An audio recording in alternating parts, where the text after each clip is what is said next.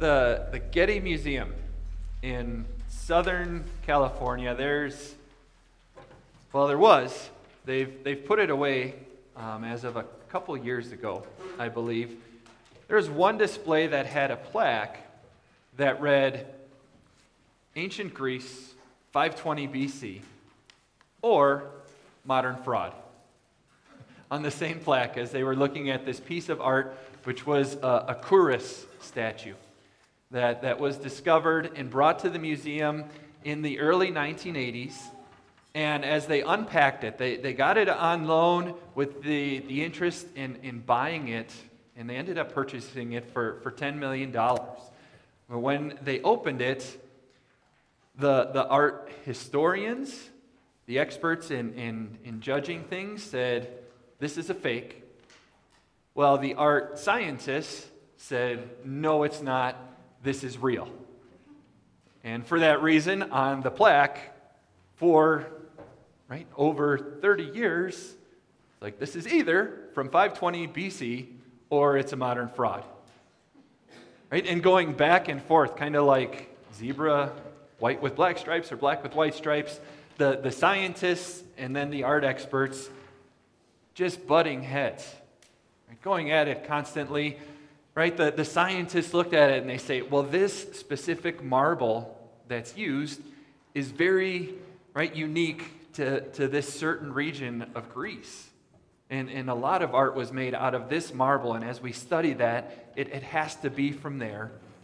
And then it is also coated in this special calcite thing that is formed that takes centuries to happen. And so we look at that and, and we run tests and this thing is really, really, really old, indefinitely from this area of the world. Well, the artists look at it, the art experts, and, and they say, okay, but there are certain things about this piece that when we compare it with others that have been found, just makes me feel a little off. It's just not quite right. I say that the way the hands are, in, the hairstyle that is used on this particular sculpture. And, and some of those things just have us looking at it and saying, it's close, but it just doesn't seem quite right to us. So they go back and forth and back and forth. And finally, the directors of the museum said, let's just put this thing back in a closet somewhere. And if somebody really wants to look at it, they have to go and make a, a special appointment Um, with the Getty Museum officials to go and see this highly debated piece. Is it real or is it a fraud? I don't know if we'll ever know the answer to that one. But just think of how often we struggle with that in our own lives. Right? Is this real or is this a fraud? Right? And, and just think, right, we have to do that when whenever we hear some sort of, of news stories, all of a sudden there's like, okay, what really happened? And is there some sort of point of view that's kind of skewing my eyes and my mind as I filter through this? Right? And, and as we just go through life and, and even in relationships with others, is this person real? Is somebody really that kind and, and that patient with me? Or what kind of intentions do they really have? Can I really trust them? Is this a, another scam artist? And right, just this constant stopping and trying to figure out what can I trust and what can't I trust? And also, where do I invest my energy? Where do I invest my time and my efforts? How do I use everything that I have in a way that is productive and useful? Or am I just wasting my time? Am I just wasting my things in, in those items that are fleeting? Well, John gives us some help in this as we look at, at his first letter, the, the second chapter, verses 15 through 17, that we read earlier. I'm just going to read through it again. Do not love the world or anything in the world. If anyone loves the world, love for the Father is not in them. For everything in the world, the lust of the flesh, the lust of the eyes, and the pride of life, comes not from the Father, but from the world. The world and its desires pass away, but whoever does the will of God lives forever. The world and its desires pass away. Fraud, fleeting. But whoever does the will of God lives forever. As we look at that, we can't help but think of, right, the temptation to just say, okay, right, where it says, uh, everything in the world comes not from the Father, but from the world. Like, wait a second. We read in James that every good and perfect gift is from above. And when we eat, and the jobs we get to go to, and the ways that we get to our work, and, and there's so much in the world that, right, especially this month of November, we give thanks to God for his gifts. And we see all of these things around him, and we say, those are gifts from God. And now here, right, what are we talking about? Everything in the world comes not from the Father, but from the world. Well, it's important to see those parenthetical thoughts that John gives us, right, as he talks about that. Everything in the world, the lust of the flesh, the lust of the eyes, and the pride of life comes not from the Father, but from the world. So, as we are looking at the things in the world, the first thing that we have to do is identify well, what is the problem here? right? As, as we're, we're thinking, like, okay, there are problems in the world around us, and there are things that are going to be fleeting, and where does that problem lie? In those phrases, the lust of the flesh, lust of the eyes, our own pride, points the finger right at us. This is where the problem is. Right? And in this, these things of the world. And as we are, right, God's people that He has chosen to be His own and has also chosen to put in this world, here He is putting us on guard as well that sinful nature that you've got, you've got this lust going on in your heart. And this lust going on with your eyes. There are things that, that are just sparkly and neat and grab your attention, and you want to get closer and be drawn to those and, and start some sort of relationship with that.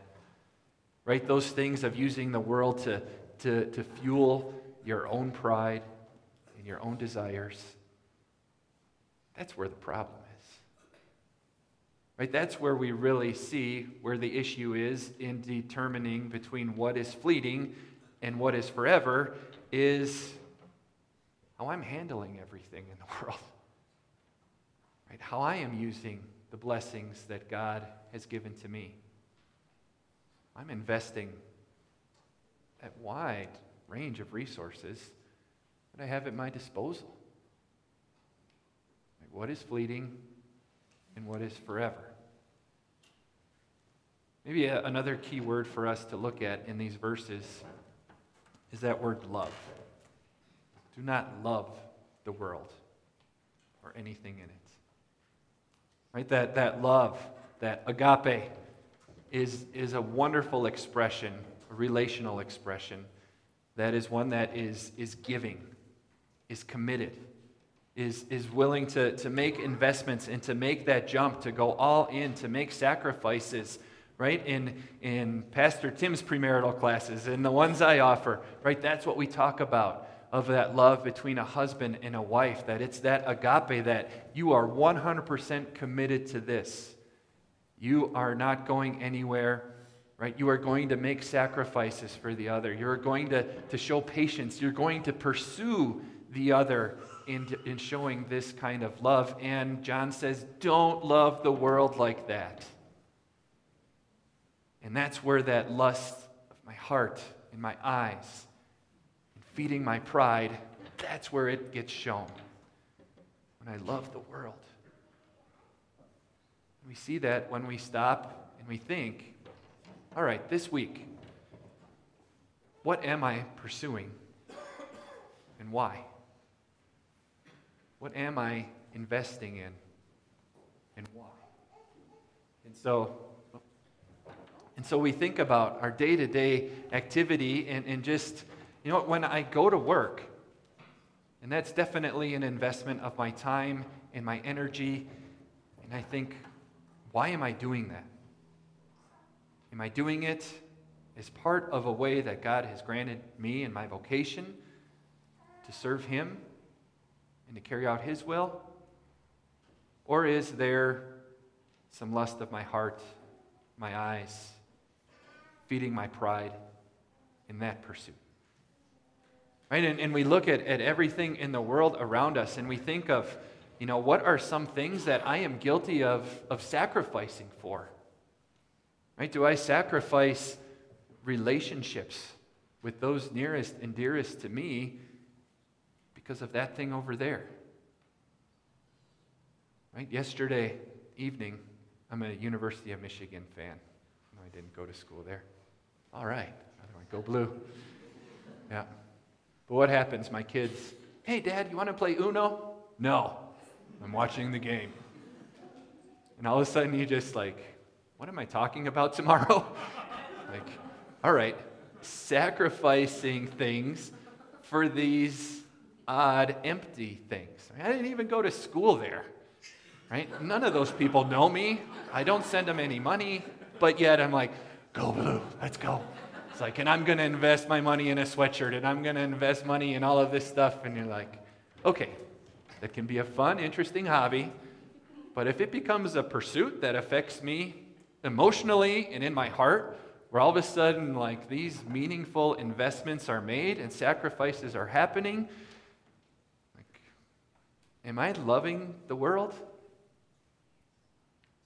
Right? And we think of, of chasing careers we're chasing those things that, that just give us momentary pleasure. And then we stop and think what am I investing in? Investing in something that's maybe hurting my relationship with others. I'm investing so many things that can be used to serve God, but I'm using them to serve my latest desire, my latest passion, right? That my, my own pride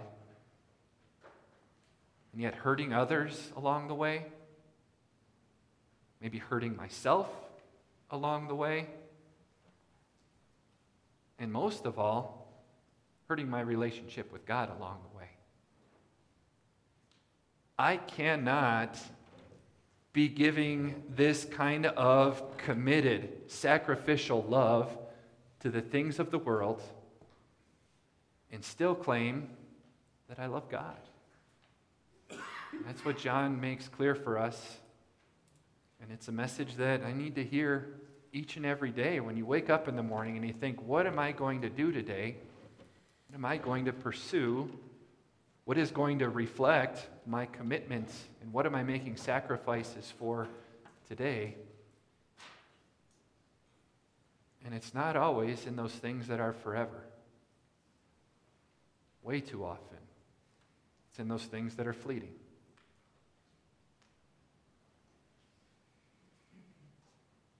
when we think about, again, that word love and what it means, another very, very important thought for us each and every morning as we wake up is to say that is the same word used to describe God's love for us. Each and every one of us.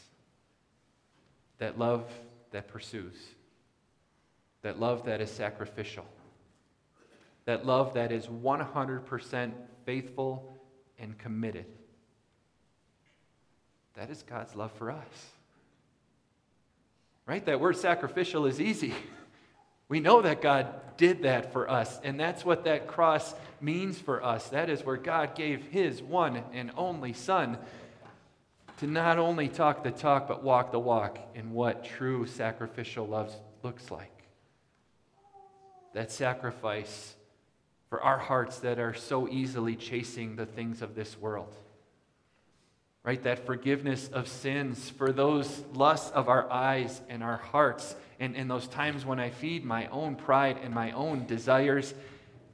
God says, My desire for you is that forgiveness. Right? And a love that is committed. right? A love that pursues, a love that comes after us. And think of, right, maybe an equivalent for love in, in, in that sense of love is a love that gives. Right? As we're giving things to the world around us to get something back and find it empty and fleeting, we turn and we see a God who is so committed to that love that gives to us, that gives us his own Son, that gives us promises, that pursues us with his word, that every single word written for us in his word is a proclamation of that love for you and his 100% clear and genuine desire to have you in his family now and have you in his family forever, in eternity. Right? That love that is so faithful in giving us that forgiveness we need. His mercies are new every morning. That love that, that we can point to as the foundation for, for who we are and that identity that God has given to us in our own baptism. Said, You have been marked with God's own name. You are his own dear child. Right? That love that is so committed that we get to celebrate in just a few moments. So we say, This is the body of our Lord given for you. This is the blood poured out for you. Love that gives. That's the love of our God for us. How awesome and how comforting is that? Right? To know that our God's love isn't fake, it isn't a fraud. It's so genuine, it's so real. It's not going to, to disappear like a, a fleeting mist, but is, is there for us, so committed and so faithful each and every day. And that's where we need to turn. As we continue to struggle in what am I investing in? What am I maybe showing love towards in this world around me? How am I struggling with these lusts, these desires of my heart and my eyes? Say, God, take that heart, take those eyes, turn them to the cross.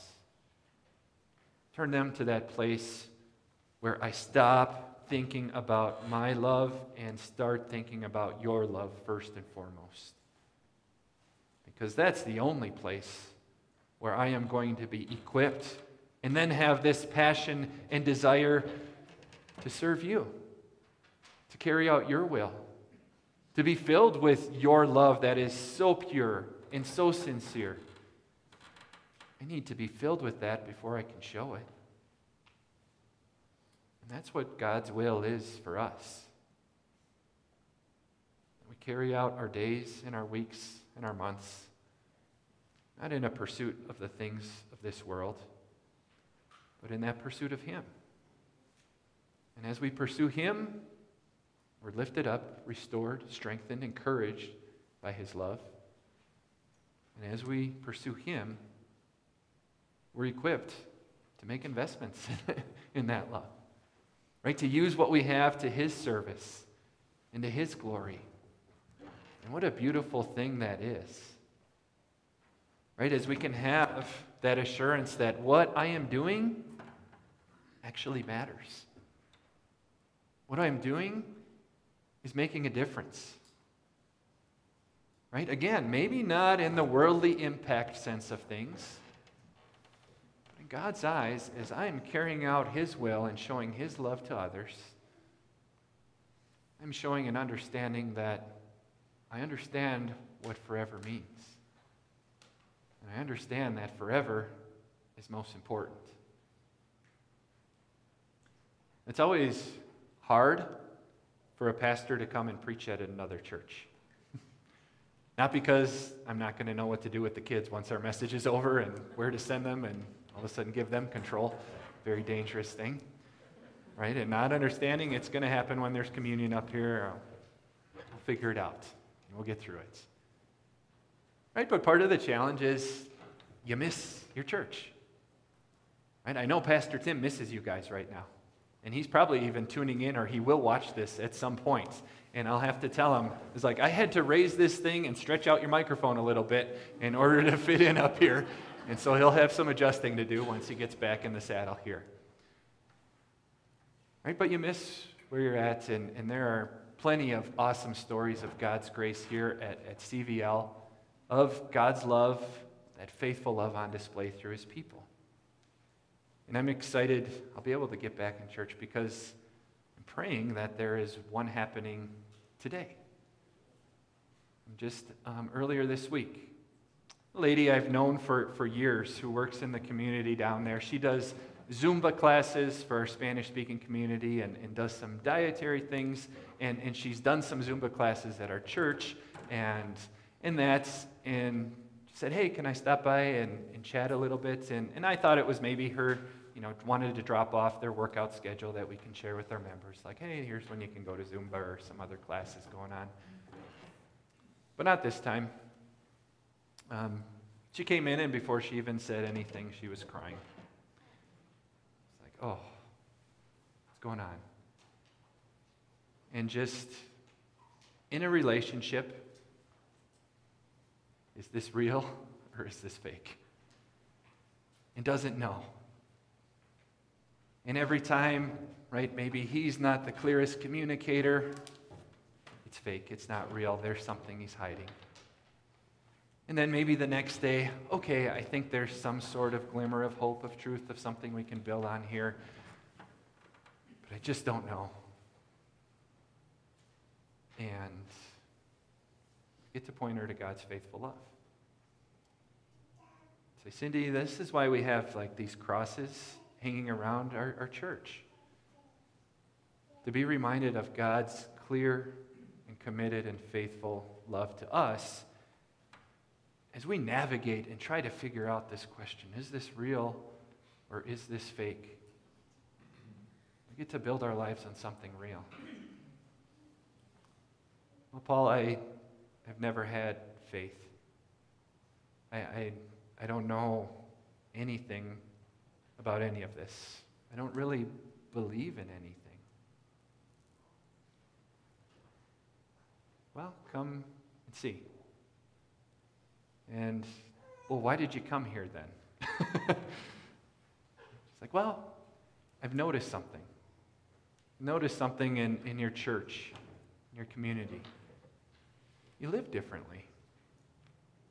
You're able to, to walk differently. You're able to have a smile on your face in the middle of a pandemic. You're able to, to keep some sense of stability and foundation when your world, our world, and lives are in chaos. You have something that's building a, a strange community with a makeup of a lot of different people. What is it? It's that cross. It's that love of our Savior, that love of our God for us, a committed, sacrificial love that changes our hearts, and changes our relationship with others. Okay. Kind of want to learn more about that. Good. That's why we're here. If you wanted to learn more about like relationship advice, yeah, might not be the best at that. But pointing to you to God's love, that's what we do here. And then yesterday, while watching the Michigan game, get a message. What time are your services tomorrow? Okay. She's going to maybe be there. And I won't be there. Oh no. but it's okay. Why? Because we have a vicar there who's going to share that message of the cross. Was going to be there to share that message of God's love. The message that she needs. The message that each and every one of us need. And a message that God is so faithful and so committed and even in pursuit to share with us.